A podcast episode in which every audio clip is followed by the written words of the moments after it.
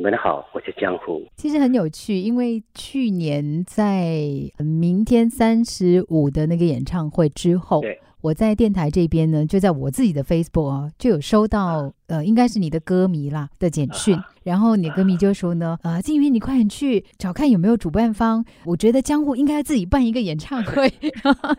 然后前几个月我就接到那个通知说，哎，应该会要做你的那个演唱会，就说哇，真的。他们除了做这个演唱会，其实他们也是想要做一个纪念专辑，因为两件事我想凑合起来比较有意思。不过如果我要做一个纪念专辑，很多版权的问题，所以这个专辑我就暂时搁一边了。我最怀念的还是录音室，因为一进入录音室，我开始录音，那个境界是没有人可以取代的，没有人可以进来我的这个世界的。我以前在那个录音室是在是属于宝丽金的，它是一个很大的录音室啊，对我来说是我不管周围的，最重要就是。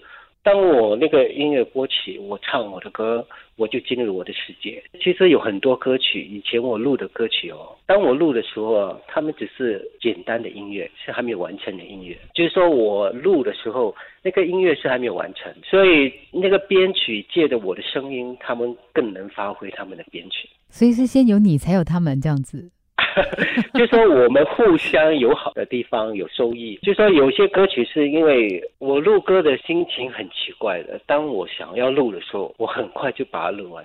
我记得那时候我一晚我可以录五六首歌，我可以在一个礼拜就完成我一个专辑，因为我自己一个人我知道我要什么嘛。嗯嗯。所以很多时候当那个感觉来的时候，我说我要录，很怀念，很怀念在录音室的时间。那你要好好计划一下，我们等你哦。